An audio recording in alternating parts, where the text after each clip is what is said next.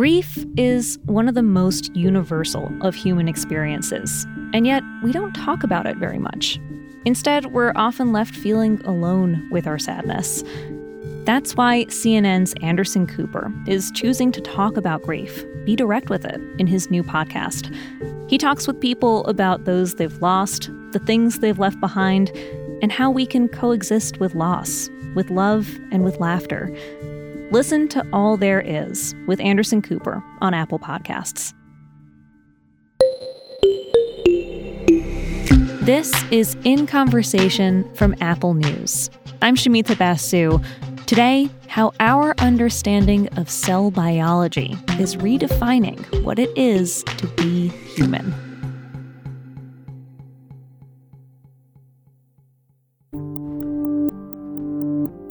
In 2010, six year old Emily Whitehead was diagnosed with ALL, acute lymphoblastic leukemia.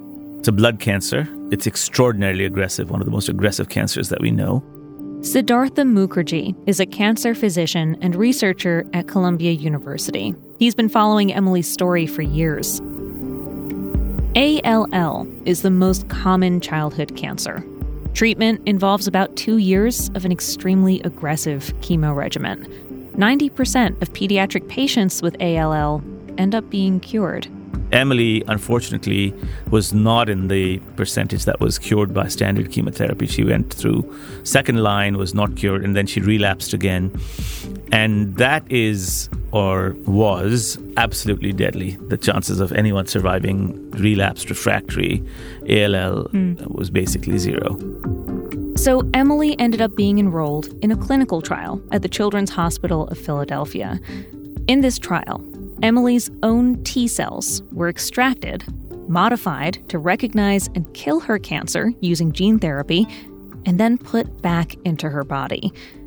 This treatment had never been tested in a child before, but ultimately it worked.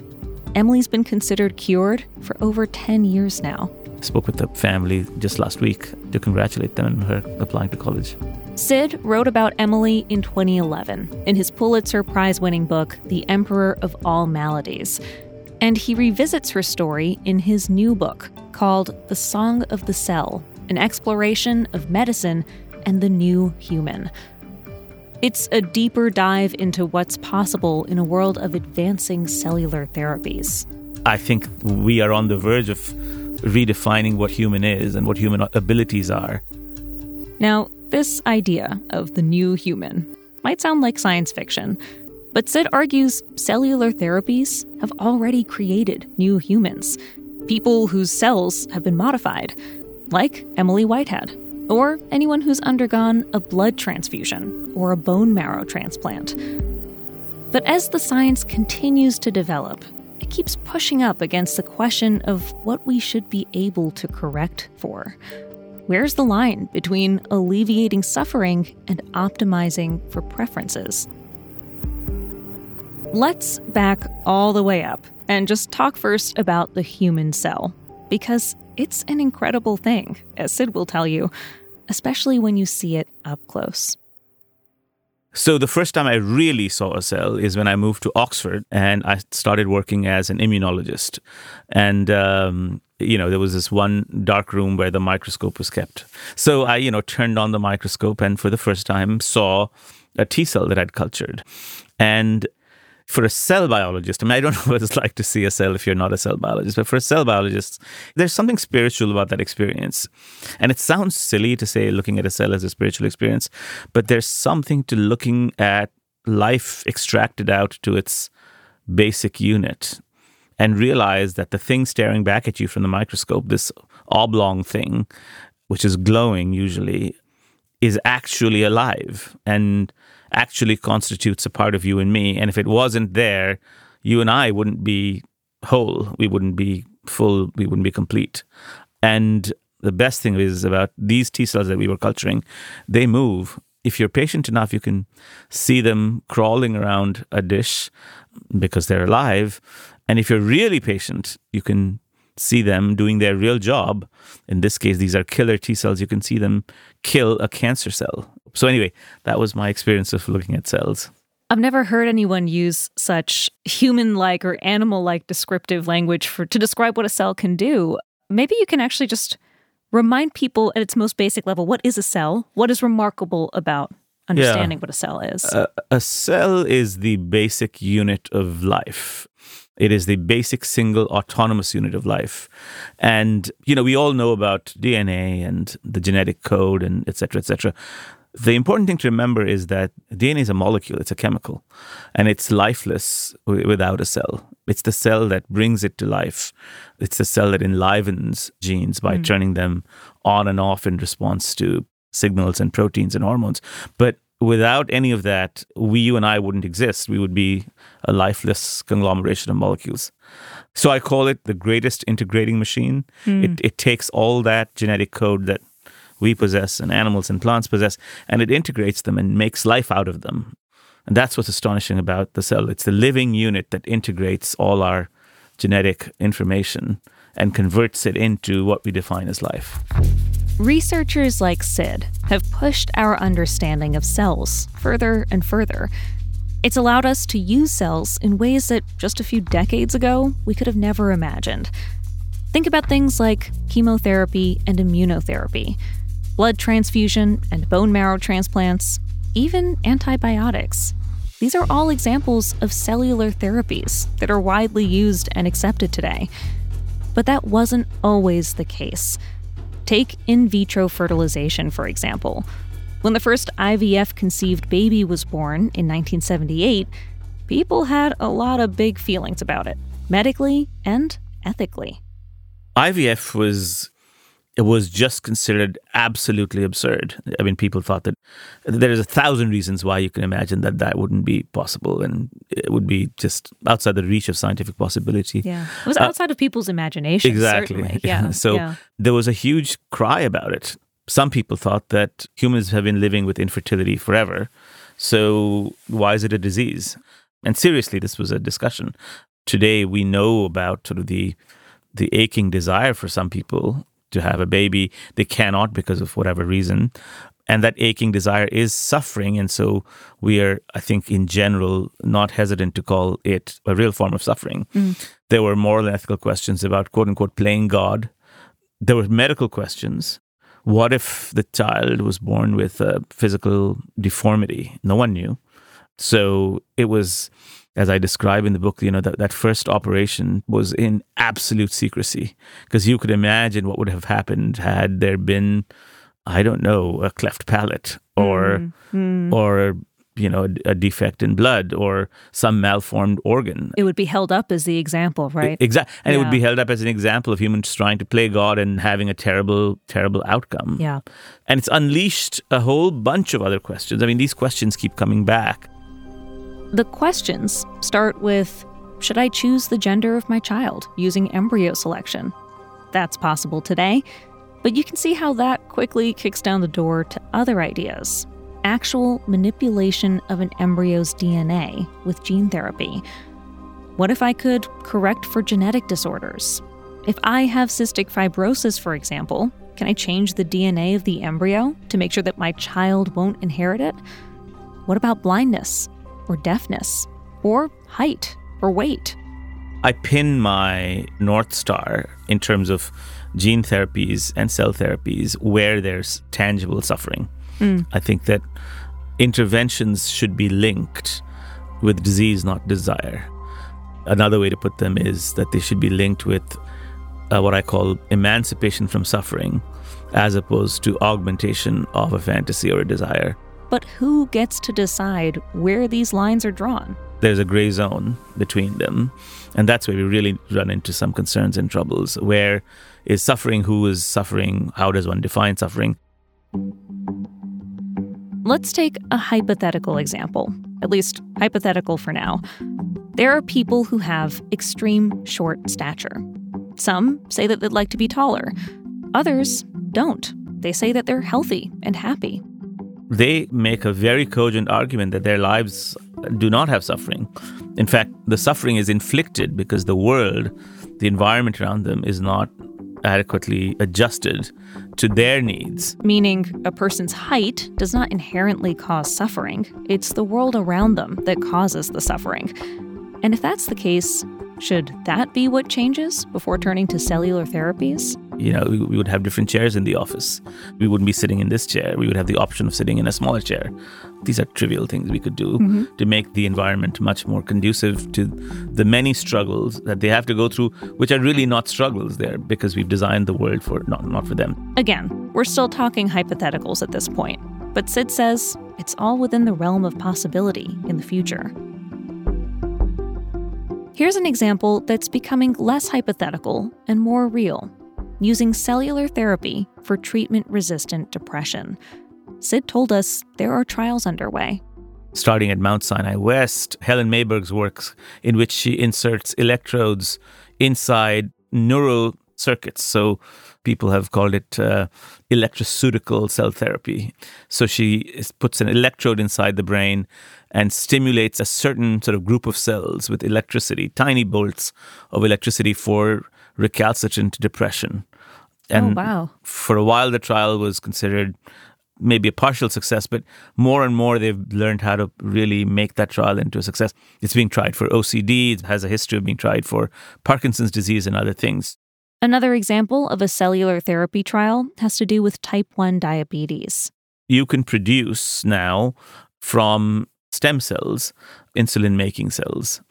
So you're not correcting type 1 diabetes by putting in insulin, which is one way you could do it, or by changing the genes in the pancreatic beta cells that would ultimately help with, you know, restore their ability to produce insulin and not get them dead from immune attack, which is the usual way that type 1 diabetics become diabetic, but rather, you know, make beta cells that make insulin, grow them up in big quantities in the lab, and infuse them into patient with type 1 diabetes. Wow. Um, wow. You could potentially enclose it in some kind of device so that it would be privileged from immune attack, mm. and you could implant the device. Mm. And what's amazing about it is that those cells, because they're integrating machines, and if blood is flowing through them, they can sense just as your pancreas can sense when your sugar is high and secrete insulin by themselves. So they become a pancreas, they become a bioartificial pancreas.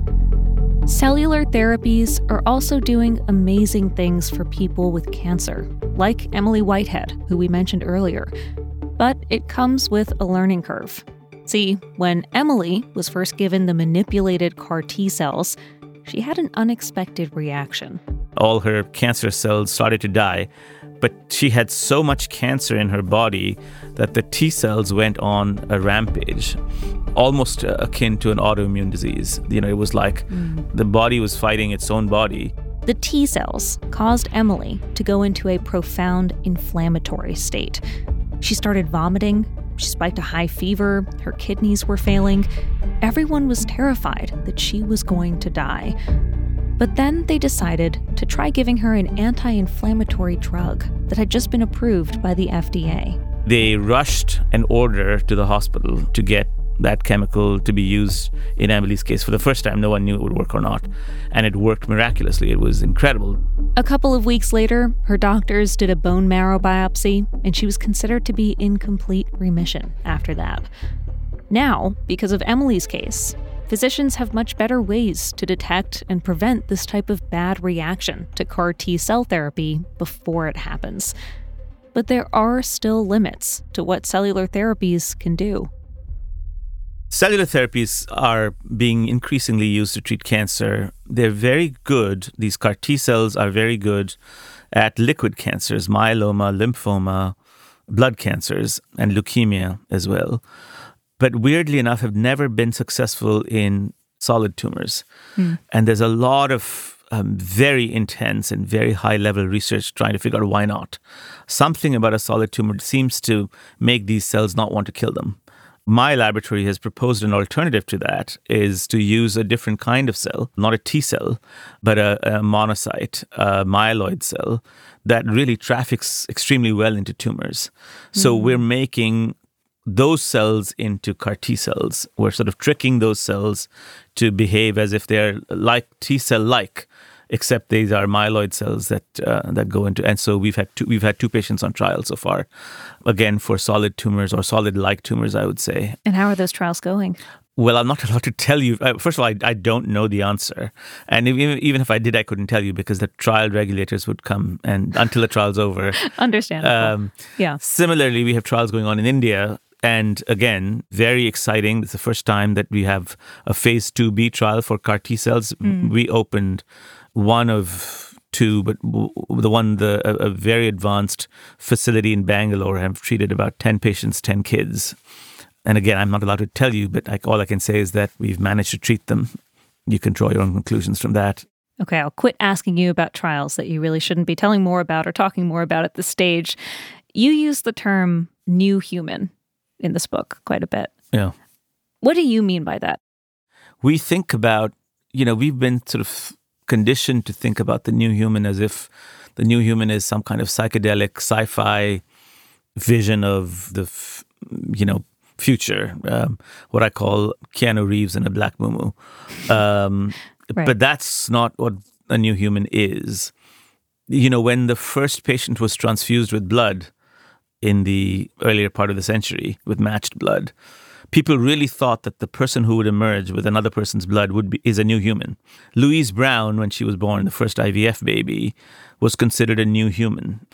People undergoing cellular therapy or bone marrow transplant, where their bone marrow belongs to someone else, hmm. and the entire bone marrow is another person's, is a new human. So the, the new humans are already here. The, uh, the new sense. humans are already here. You know, you talking framing it in this way disease versus desire it just makes me wonder what are the dangers and limitations of constantly trying to optimize the human experience right. again for me the north star is suffering and the word optimizing doesn't apply the word there is uh, alleviating emancipating whatever it might be. But on the other hand, as as you know, there is this there's a, there's a whole new dialogue that's entered. I think our conversation about life optimization. I think that it brings a certain disruption in our lives.